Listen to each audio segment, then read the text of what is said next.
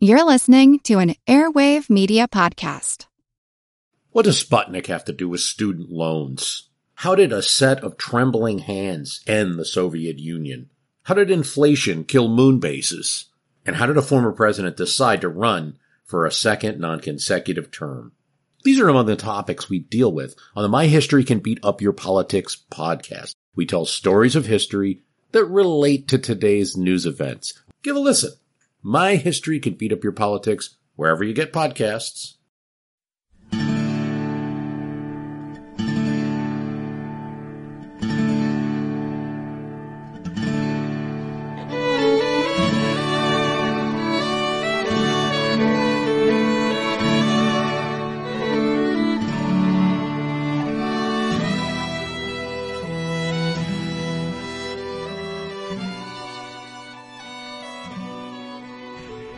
Everyone, welcome to episode number 198 of our Civil War podcast. My name is Rich. And I'm Tracy. Hello, y'all. Thanks for tuning into the podcast. Previously on the show, we looked at the fighting for the Sunken Road at the Battle of Antietam on September 17, 1862. And as y'all will recall, by the end of the last episode, through a combination of Confederate mistakes and skillful Federal maneuvering, the entire center of Robert E. Lee's line had been shattered. A blue tide of Federals was rushing across the sunken road and into the Piper cornfield beyond. Second Corps Division Commander Israel B. Richardson, realizing the golden opportunity that lay before the Federals, drove troops forward relentlessly to exploit the breakthrough. Meanwhile, desperate Confederate officers worked to dam the break in the line and to reform broken units to meet Richardson's continuing assault. To blunt the Union advance and gain, gain precious time, the rebels sent in counterattacks that were little more than forlorn hopes. On the Piper farm beyond the sunken road, D.H. Hill and his officers rallied a mixed lot of troops and sent them forward to counterattack the Yankees. A soldier in the 9th Alabama later remembered how, quote, at this point, D.H. Hill was with us in person, walking up and down our lines and speaking words of encouragement. General Hill, in a clear, loud voice, gave the order, Attention! Charge! The men of the 5th New Hampshire crouched among the broken and bloodied enemy bodies in the sunken road to meet the counterattack. The Confederates came at them through the Piper cornfield, screeching the rebel yell. That unique battle cry was sometimes known to unnerve even veteran federal troops, but the 5th New Hampshire's colonel, Edward Cross, had a novel way of counteracting it. Cross shouted to his men, Put on the war paint! And they tore open cartridges and smeared their faces with black gunpowder. Then Cross yelled, Give 'em the war whoop!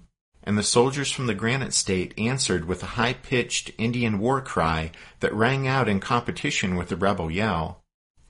A federal lieutenant admitted he wasn't sure how this affected the enemy, but he thought that at least, quote, it let him know we were unterrified. The Confederate counterattack was pressed forward so hard that same federal lieutenant wrote that a rebel color bearer reached a spot within 15 yards of the road in virtual unison, a dozen Yankees shouted, Shoot the man with the flag! And in the answering volley of shots, quote, he went down in a twinkling, and the flag was not raised in sight again. The 81st Pennsylvania came up in support, and finally the Confederate counterattack was repulsed. Soon afterward, D.H. Hill picked up a musket and personally led 200 men in another charge, acting more like a sergeant rather than a major general. Hill would later write, quote, We met, however, with a warm reception, and the little command was broken and dispersed. But each of these doomed counterattacks kept the Federals off balance and bought precious time for more Confederate cannon to come up and take up position behind the shattered rebel line. Captain M. B. Miller of the Washington Artillery of New Orleans posted his battery in the Piper Orchard and blasted the advancing Yankees with canister. As the range shortened, Miller went to double charges of canister, and the guns bounded a foot in the air with each discharge. But as the Federals drew ever closer, the Confederate artillerymen also began to fall, And as James Murfin relates the story in his book about Antietam, The Gleam of Bayonets, quote, Soon the crews began to dwindle away to nothing. Longstreet was off his horse, and with orders shouted above the whir of the cannon, had his own staff manning gunners' stations. It was an impressive sight, and lived in the memory of the men for years. Longstreet, still with his bandaged heel in the slipper, holding the reins of his officers' horses, while calmly passing on advice on the range of the enemy. After casualties and straggling, hardly 2,000 rebel infantrymen remained to hold the center of the Confederate line, and they were almost entirely without organization, just fragments of units here and there still facing the Federals. Longstreet later admitted, quote, We were already badly whipped and were only holding our ground by sheer force of desperation. But now supporting that precariously thin line of rebel infantrymen was a gun line of 20 cannon. The Federal artillery across the Antietam took aim at this Confederate gun line, but couldn't silence it. The big Union guns scored some hits though. As a South Carolina battery swung into position, a shell struck one of its caissons, and it disappeared in a tremendous explosion heard from one end of the battlefield to the other. But the battery still got into action almost immediately thereafter, and it fired 70 rounds of canister to help stop the Federal advance. In the face of such murderous artillery fire, and despite Israel Richardson's best efforts, the Union breakthrough at the sunken road was contained as the forward surge of blue gradually lost its momentum and finally ground to a halt. The Federal units were about fought out and almost out of ammunition, so Richardson pulled them back to the road and then back to the cover of the ridge line where they had sheltered earlier. But Richardson did so with no thought that the troops here were done fighting. As soon as the men had caught their breath and reorganized and filled their cartridge boxes, and as soon as headquarters sent him fresh reinforcements and forwarded some rifled guns to suppress the rebel artillery, then Israel Richardson fully intended to resume the offensive here and complete the breakthrough that had shattered the Confederate center.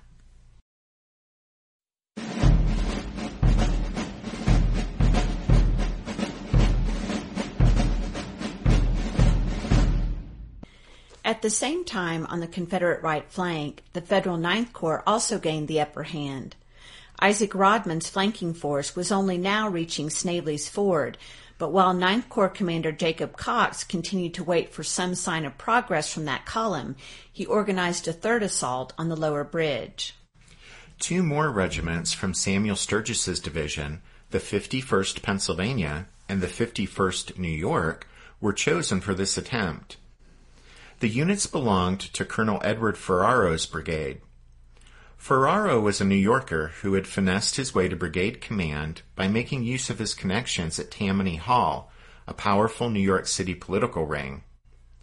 Now, as Ferraro got the regiments ready to move out, he gave a little speech. He said, It is General Burnside's special request that the 251st take that bridge. Will you do it? The question caught the men by surprise. Few of them had much respect for Ferraro. The Pennsylvanians were particularly irked at the colonel because, as a disciplinary action, he had recently denied them the privilege of receiving their daily shot of whiskey. So now a few moments of silence passed, and then Corporal Lewis Patterson piped up and asked, Will you give us our whiskey, Colonel, if we take it? Yes, by God, promised Ferraro. You shall have as much as you want. Cox returned to the original idea of sending a storming party straight down the hillside facing the bridge, only this time he provided considerably more fire support from nearby artillery and infantry. As the fighting at the sunken road reached its climax, the twin 51st set off toward the lower bridge at a run. They were hardly halfway down the slope when Hard Rock Benning's Georgians met them with a blast of musketry and the Federal regimental commanders saw the assault force would never make it across the bridge in this one rush. In the meadow at the foot of the hill, they turned off to the right and left, with the Pennsylvanians taking cover behind a stone wall along the creek bank, and the New Yorkers finding somewhat less effective shelter along a split rail fence bordering the road downstream. A lieutenant in the 51st New York, George Whitman, who happened to be the poet Walt Whitman's brother, said, quote, We were then ordered to halt and commence firing, and the way we showered the lead across that creek was nobody's business. Under the increasing fire from across the Antietam, the Georgians defending the lower bridge began to waver. They had been holding this spot against all comers for three hours, but now the strain was beginning to tell, and their cartridge boxes were almost empty. The colonel of the 51st Pennsylvania ordered a charge, and as the color bearers led the way, carrying the regiment's flags onto the bridge, the New Yorkers joined the rush forward, and together the twin 51st stormed across the lower bridge. As the Pennsylvanians and New Yorkers reached the far side of the creek, the rebel defenders fled. There's some debate about whether this Confederate withdrawal was prearranged or not, but the end result was that the Georgians retreated and the bridge at last belonged to the Federals. It would now have a new name, Burnside Bridge. A thunderous cheer rose up from the Federals on the nearby hills who had watched the charge of the 251st. It was about 1 p.m., and the Ninth Corps had finally captured the lower bridge. It was also about 1 o'clock when, up behind the sunken road, the indomitable Israel Richardson went down with a mortal wound from a Confederate artillery shell, and at the same time George McClellan was faced with a critical decision. From his vantage point at the Pry House, Little Mac had witnessed the bitter struggle for the sunken road from start to finish, and had seen the Federal troops finally, triumphantly, break the rebel line. Before he was hit, Richardson had called for artillery batteries and fresh infantry to support a further advance, and there were ample numbers of both guns and men at hand. A few hundred yards north of the sunken road was a line of seven Union batteries, several equipped with the rifled pieces best suited to suppress the Confederate cannon. And then the divisions of Baldy Smith and Henry Slocum from Franklin's Sixth Corps had arrived from Pleasant Valley and were on the field, and Fitzjohn Porter's Fifth Corps hadn't been engaged in the morning's fighting. Longstreet later wrote that at that critical moment in the battle, quote, 10,000 fresh troops could have come in and taken Lee's army and everything it had. End quote. Longstreet was right. At that moment, the Confederates were teetering on the verge of disaster. 10,000 fresh Federals entering the fray certainly, absolutely would have spelled the doom of Robert E. Lee's army. And McClellan didn't just have 10,000 fresh troops on hand. He had over 20,000.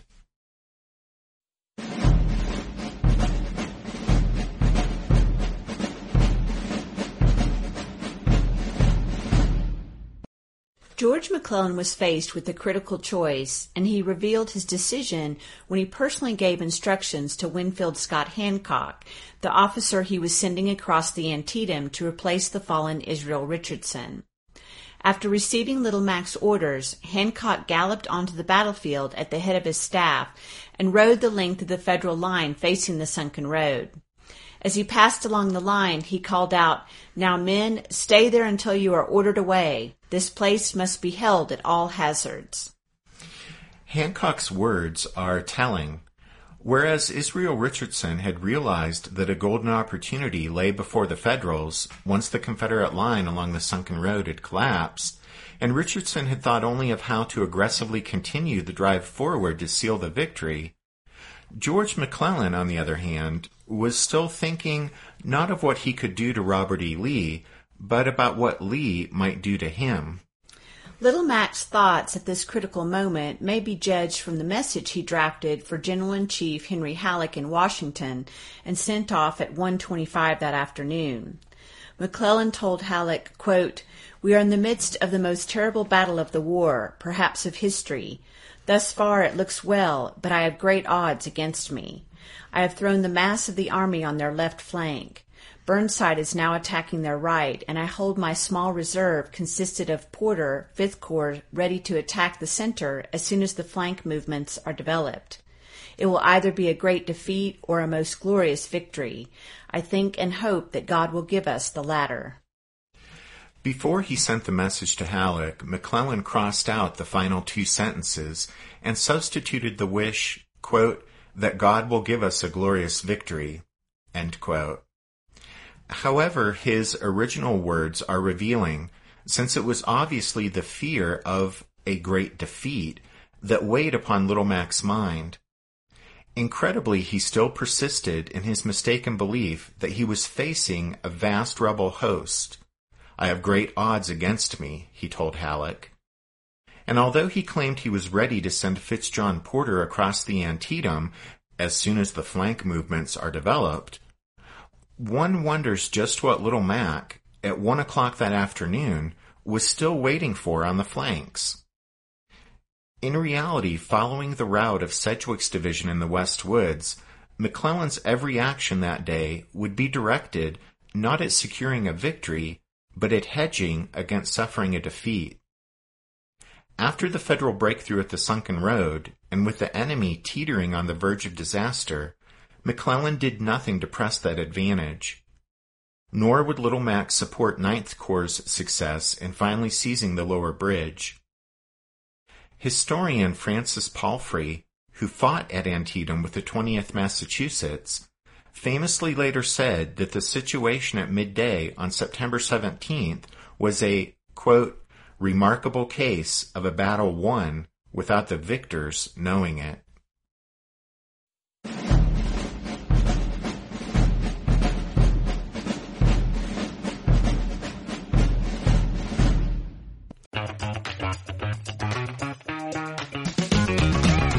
Hey there, I'm Dylan Lewis, one of the hosts of Motley Fool Money. Each weekday on Motley Fool Money, we talk through the business news you need to know and the stories moving stocks on Wall Street. On weekends, we dive into the industries shaping tomorrow and host the experts, authors, and executives that understand them. Tune in for insights, a long-term perspective on investing, and of course, stock ideas. Plenty of them. To quote a listener, it pays to listen. Check us out and subscribe wherever you listen to podcasts. Want to learn how you can make smarter decisions with your money? Well, I've got the podcast for you. I'm Sean Pyles and I host NerdWallet's Smart Money Podcast. On our show, we help listeners like you make the most of your finances. I sit down with NerdWallet's team of nerds, personal finance experts in credit cards, banking, investing, and more. We answer your real-world money questions and break down the latest personal finance news. The nerds will give you the clarity you need by cutting through the clutter and misinformation in today's world of personal finance. We don't promote get rich quick schemes or hype unrealistic side hustles. Instead, we offer practical knowledge that you can apply in your everyday life. You'll learn about strategies to help you build your wealth, invest wisely, shop for financial products, and plan for major life events. And you'll walk away with the confidence you need to ensure that your money is always working as hard as you are. So turn to the nerds to answer your real world money questions and get insights that can help you make the smartest financial decisions for your life. Listen to NerdWallet's Smart Money Podcast wherever you get your podcasts. From the federal left, Ambrose Burnside sent a message reporting that Ninth Corps was across the Antietam and he was confident he could hold his bridgehead on the west side of the creek. McClellan reacted angrily to Burnside's report. According to Little Mac's original battle plan, the Ninth Corps' role seemed to be to cross the lower bridge as a feint or diversion while Hooker launched his attack on the northern end of the battlefield. But now, since things had gone badly to the north, McClellan was afraid that if Ninth Corps didn't move forward aggressively and keep the Confederates to the south occupied, then Robert E. Lee would have a free hand to unleash uncommitted thousands of rebel soldiers and lash out at the vulnerable Federal right flank on the northern end of the battlefield. Of course, those thousands of uncommitted rebel soldiers existed nowhere except in McClellan's mind but Little Mac had every expectation his wily opponent would launch a powerful counterstroke at any moment. And so to counter that non-existent threat, McClellan had sent Franklin's two Sixth Corps divisions across the Antietam to the East Woods after they arrived on the scene from Pleasant Valley. McClellan was so anxious that the Ninth Corps, down on the other end of the battlefield, drive on Sharpsburg to keep Robert E. Lee occupied that he sent Colonel Thomas Key of his staff to Burnside with positive orders to continue Ninth Corps' forward movement. It's worth noting that although McClellan expected Burnside to continue his advance toward Sharpsburg, Little Mac now said nothing of his earlier promise to support Burnside by sending forces from Porter's Fifth Corps across the Middle Bridge. Hmm. Yeah, well, at any rate, as we mentioned previously, McClellan and Burnside had been quite close, going back to the days before the war, but in the past two days their friendship had soured. Burnside felt McClellan had slighted him when the army commander was doling out praise for the victory at South Mountain. And then when Little Mac did away with the wing system, under which Hooker's First Corps and Cox's Ninth Corps had been under Burnside's command, Burnside took the loss of Hooker's Corps as a personal affront. So, with all of that swirling around in the background, and is evidence of how far the relationship between McClellan and Burnside had deteriorated, and is a sign of how anxious Little Mac was about matters down on the Army's left flank, he now told Colonel Key that if Key wasn't satisfied that his, that is McClellan's instructions, would be carried out, then he was authorized to deliver an order then and there relieving Burnside of command. Not knowing he just might get the axe at any moment, Burnside, when he received McClellan's instructions, promised to go forward at the earliest possible moment, and so unknowingly avoided being relieved from command. But Burnside discovered that suiting actions to his words proved difficult, since a new set of problems was discovered. Sturgis's division, which had put forth the most effort storming the lower bridge, had started to cross the creek, but they were out of ammunition. It would take time to bring up more ammunition, and in the meantime, Willcox's division was ordered to cross the creek and join Sturgis's men, but by that point a confused, jumbled bottleneck had developed at the bridge, and so crossing Willcox's troops took yet more precious time. Then Rodman's flanking column had to be brought into position after its long detour to find Snavely's ford, and all in all, two hours passed after the bridge was captured before everything was ready on Burnside's front. It wasn't until three o'clock that Ninth Corps was ordered forward toward Sharpsburg. Meanwhile, to the north, in those two hours, after McClellan failed to follow up the breakthrough at the sunken road, what had been a savage, continual thunder on that part of the field had died down to a scattering of musketry and random shelling in an area perhaps a mile square, bounded by the east woods and the west woods to each side, and the Miller cornfield to the north, and the sunken road to the south, some 18,500 Confederates and Federals were dead, wounded, or missing. Hmm. Close to one out of every three men who fought on that part of the battlefield became a casualty. A number of Antietam veterans would later recall thinking that the bloody combat would end only with mutual extermination. Those who had survived prayed it would soon be over. A Yankee who fought in the East Woods admitted hoping, quote, we might not be called upon again, and lo, the luck of the 10th Maine was with us, and we were undisturbed, A North Carolinian left manning the thin line holding the Confederate center said, quote, the sun seemed almost to go backwards, and it appeared as if night would never come. William Franklin, who had performed so cautiously at Crampton's Gap three days before, was now the only top ranking Federal who wanted to attack. In fact, shortly after the 6th Corps divisions of Smith and Slocum reached the battlefield, Franklin and his two lieutenants worked out a plan to attack the Confederate left in the West Woods. When they took the plan to Bull Sumner, who as senior officer was in command on this part of the field, he vetoed it as too dangerous. By all accounts, Sumner had been rattled and demoralized by his experience leading Sedgwick's division to disaster in the West Woods, and now he pointed out that if Franklin should be repulsed, then there wouldn't be any other organized major federal units left to meet a rebel counterattack. Although Franklin couldn't budge Sumner out of his funk, the Sixth Corps commander was still convinced a Federal attack on this part of the field would succeed, so he sent an aide to the Pry House to make his case directly to McClellan.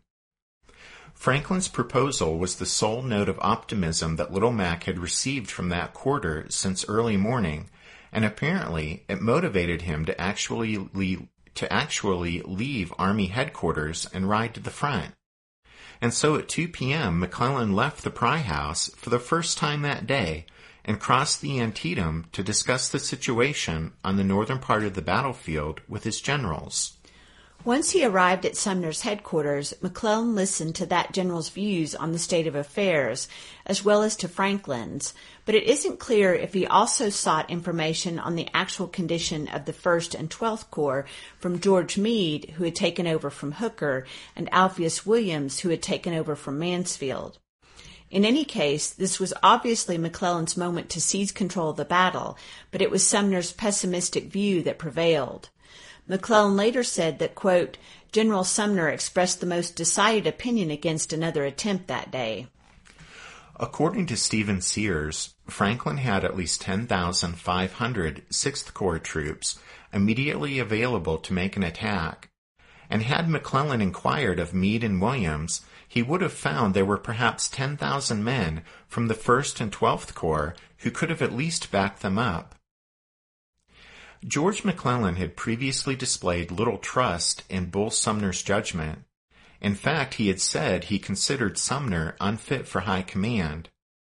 But now, since Sumner's cautiousness dovetailed neatly with Little Mac's own views, he sided with Sumner and not Franklin. We'll just point out that McClellan had just been quite willing to replace another general, Ambrose Burnside, for lack of aggressiveness, but here in this instance, Little Mac couldn't bring himself to overrule a demoralized Sumner or put another general like Franklin in his place. As Franklin later recalled him saying, McClellan concluded that, quote, it would be unsafe to risk anything on the right.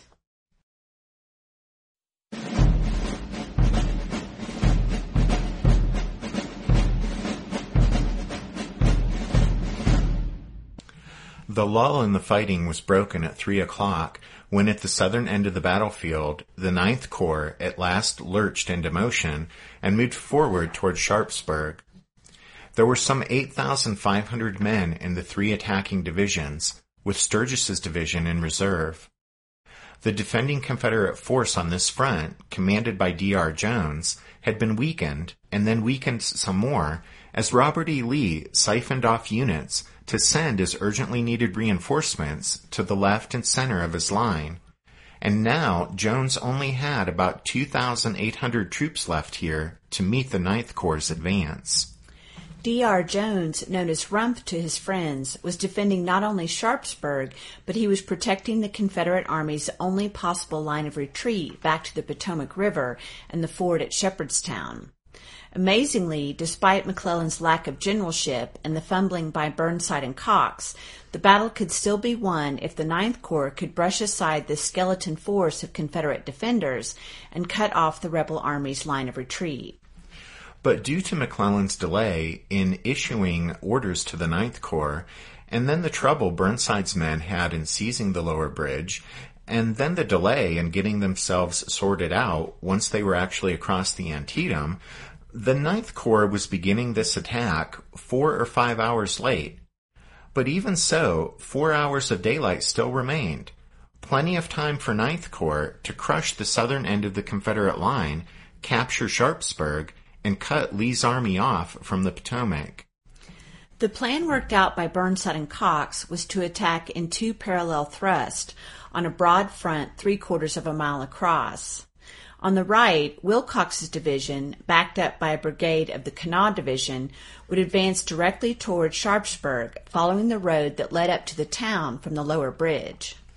Then on the left, Rodman's division, supported by the other Kanawha Brigade, would follow a course that took it south of the town. Then it would swing to the right to turn the rebels' flank and cut the road to the ford. The terrain in front of Willcox was hilly and rough, marked by an alternating pattern of meadows, orchards, and stubbled fields. With the Confederate defenders making a stand at every fence line and farm building, the Federal advance here was slow and difficult. Rather than one battle, it was a series of small, bitter struggles for possession of a stone wall and an apple orchard, or for a farmer's house and a barn. The Confederates had batteries posted back on high ground in front of the town, and once again, well handled rebel artillery took a heavy toll on advancing Yankee infantry. A young private in the 17th Michigan wrote his father that, quote, It was rather strange music to hear the balls scream within an inch of my head. I had a bullet strike me on the top of my head just as I was going to fire, and a piece of shell struck my foot. A ball hit my finger and another hit my thumb. I concluded they meant me. That fellow decided that war wasn't quite what he had expected. He told his father how, quote, I have seen pictures of battles. They would all be in line, all standing in a nice level field fighting, and etc., etc., but it isn't so. When Willcox first advanced, he had help on his right from two regiments of regulars from the Fifth Corps that had crossed the middle bridge about noon in support of several artillery batteries that had been moved to the west side of the creek. This appeared to be the aid McClellan had promised Burnside when he first ordered the Ninth Corps into action. Alfred Pleasonton also crossed the middle bridge with some of his Union cavalry, and he detected what he termed, quote, the embarrassing condition of the enemy, and so he sent back a request for more of Fitzjohn Porter's Fifth Corps troops to cross the Antietam at the Middle Bridge to exploit the opportunity. But instead, the regulars were recalled to their proper station guarding the artillery batteries at the Middle Bridge and told to stay there. Word came from headquarters that McClellan, quote, has no infantry to spare, end quote. In his official report, Pleasonton bluntly stated that, quote, decisive victory, which was then within grasp, was lost to us by this inaction and apathy. Not surprisingly, McClellan deleted that comment before he submitted Pleasonton's report to the War Department. But, like every other federal command that made a major attack that day, like Hooker's 1st Corps, Mansfield's 12th Corps, the three divisions of the Second Corps under Sedgwick, French, and Richardson. Now the Ninth Corps would also fight unsupported because McClellan was incapable of coordinating the actions of his army, and he was unwilling to believe he held any advantage over Robert E. Lee's Confederates.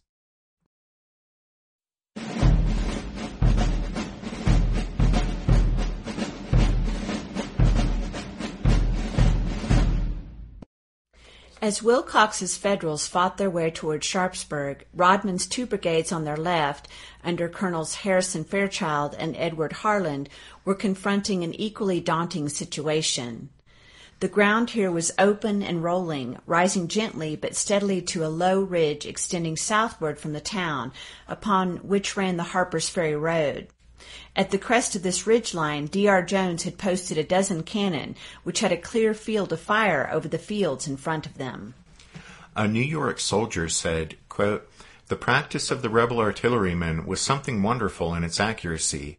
They dropped shot and shell right into our line repeatedly.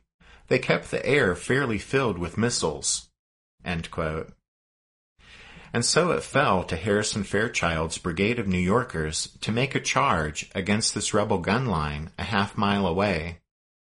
On the command, they jumped up and advanced at the double quick through a fire so heavy that observers noticed the men were unconsciously ducking their heads as if they were going out into a hailstorm. Shells and blasts of canister knocked down the New Yorkers at seemingly every step. The explosion of a single shell was seen to have killed eight men. There was a piece of low ground in the med- meadow halfway to the ridge line, and the Federal officers halted the advance in that sheltered spot to align ranks for the final rush. So intense was the excitement and strain of the moment that Private David Thompson was reminded of Goethe's description of battle in the Napoleonic Wars when, quote, the whole landscape for an instant turned slightly red. And then the New Yorkers were up and charging forward again. One of the Confederate gunners said the Yankees came on, quote, like a plague of Pharaoh's locust, end quote. As the Federals drew closer, the rebel cannon liber- limbered up and withdrew to safety. Even while the guns pulled out, though, the infantry brigades of James Kemper and Thomas Drayton prepared to meet the onrushing enemy. Kemper's Virginians and Drayton's Georgians and South Carolinians lined up behind a post and rail fence and a stone wall. They had the advantage of cover, while the Yankees had the advantage of numbers, about 700 to 590. The ground just in front of the rebel position sloped upward more steeply, and for a few moments the nature of the terrain made it so the two sides lost sight of each other.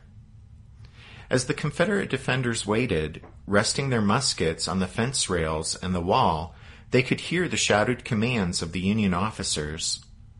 Private Alexander Hunter of the 17th Virginia vividly remembered how, quote, the first thing we saw appear was the gilt eagle that surmounted the pole, then the top of the flag, next the flutter of the stars and stripes itself, slowly mounting, up it rose. Then their hats came in sight. Still rising, the faces, faces emerge. Next, a range of curious eyes appeared. Then such a hurrah as only the Yankee troops could give broke the stillness, and they surged against us. The two lines were just 50 yards apart when the Confederates opened fire. That was point blank range and was a rarity on most Civil War battlefields, but grimly commonplace at Antietam, and as had happened elsewhere on the battlefield, men here fell by the dozens. The Yankees halted and returned fire, and after exchanging several murderous volleys with the rebels, the New Yorkers surged forward in a final lunge to close with the enemy.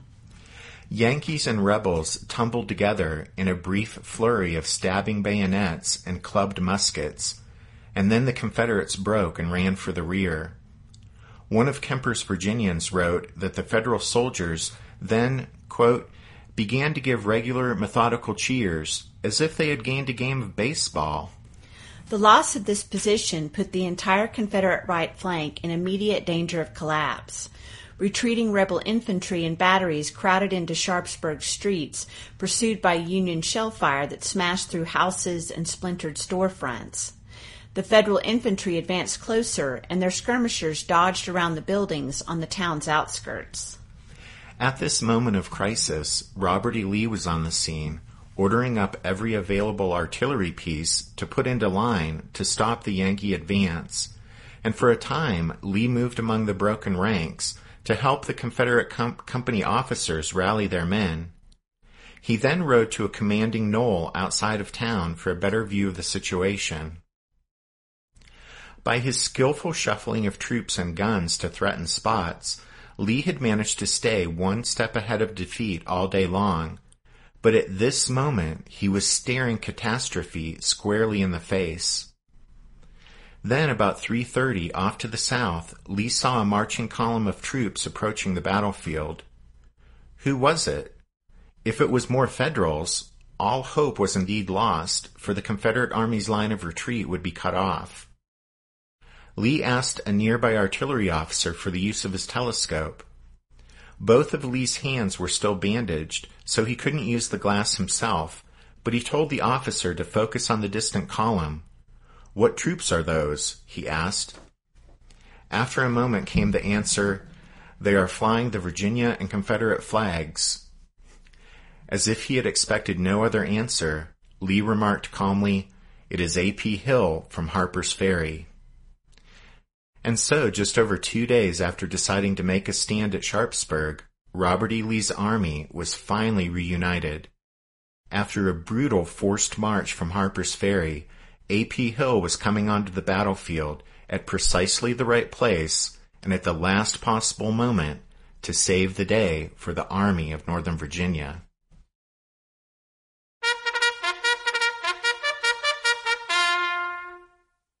That means it's time for this episode's book recommendation.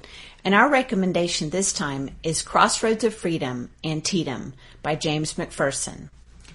Crossroads of Freedom is just what you'd expect from James McPherson. It's an elegantly written account that displays the author's command of the war's military and political history. In this book about the battle, McPherson shows why he thinks that although Antietam itself wasn't a decisive battlefield victory for the Union, it was nevertheless a critical turning point in the Civil War due to its important political, diplomatic, and moral consequences. So that's Crossroads of Freedom, Antietam by James McPherson. You can find a list of all of our book recommendations if you head over to our website, which is www.civilwarpodcast.org. Yep, uh, and you can also head over to the website and find over 50 additional episodes of the podcast, which you can listen to if you're a member of the Strawfoot Brigade. Just this past weekend, we released the 54th members episode about the escape of the Union cavalry from Harper's Ferry when Stonewall Jackson was closing the trap on that place just before the Battle of Antietam. Yeah, and so if you're a member of the Strawfoot Brigade, you will have access to that episode. And when you join the Strawfoot Brigade, it costs you just $5 a month, and you'll not only be supporting the podcast and what Tracy and I are doing here, but you'll have access to all the members' episodes, like that one about the escape of the Union cavalry from Harper's Ferry. And we'll probably have one more Antietam related show, uh, since we plan on using a members episode to talk about the clash at the ford at Shepherdstown on September 19th, after the Confederates had retreated back into Virginia. Oh, and we do want to thank the newest member of the Strawfoot Brigade, Elizabeth. We also want to give a shout out to Joe from Arizona. Hi, Joe. And then we also wanted to thank Miriam at the Inn at Antietam for her invitation to stay there the next time we visit the battlefield. Um, Miriam and her husband own the inn, and she's a fan of the podcast. So we look forward to staying there sometime and meeting her. And then, as we wrap up this show, we'll remind you that the music you hear at the beginning and end of every episode is from the song Midnight on the Water by Spiritwood Music. Yes, and we still think it's the perfect music for the podcast, so we're glad to use it with their permission. And besides Midnight on the Water, Spiritwood Music has lots of other great, similar instrumental songs that you can get at their website or on iTunes or Amazon or Google Play. And if you would get some of their music, we'd appreciate it, since it would be a nice thank you to them for letting us use their song on the podcast for over four years now. Thanks for listening to this episode of The Civil War, 1861 to 1865, a history podcast. Rich and I do hope you'll join us again next week when we wrap up the Antietam story arc. But until then, take care. Thanks everyone. Bye.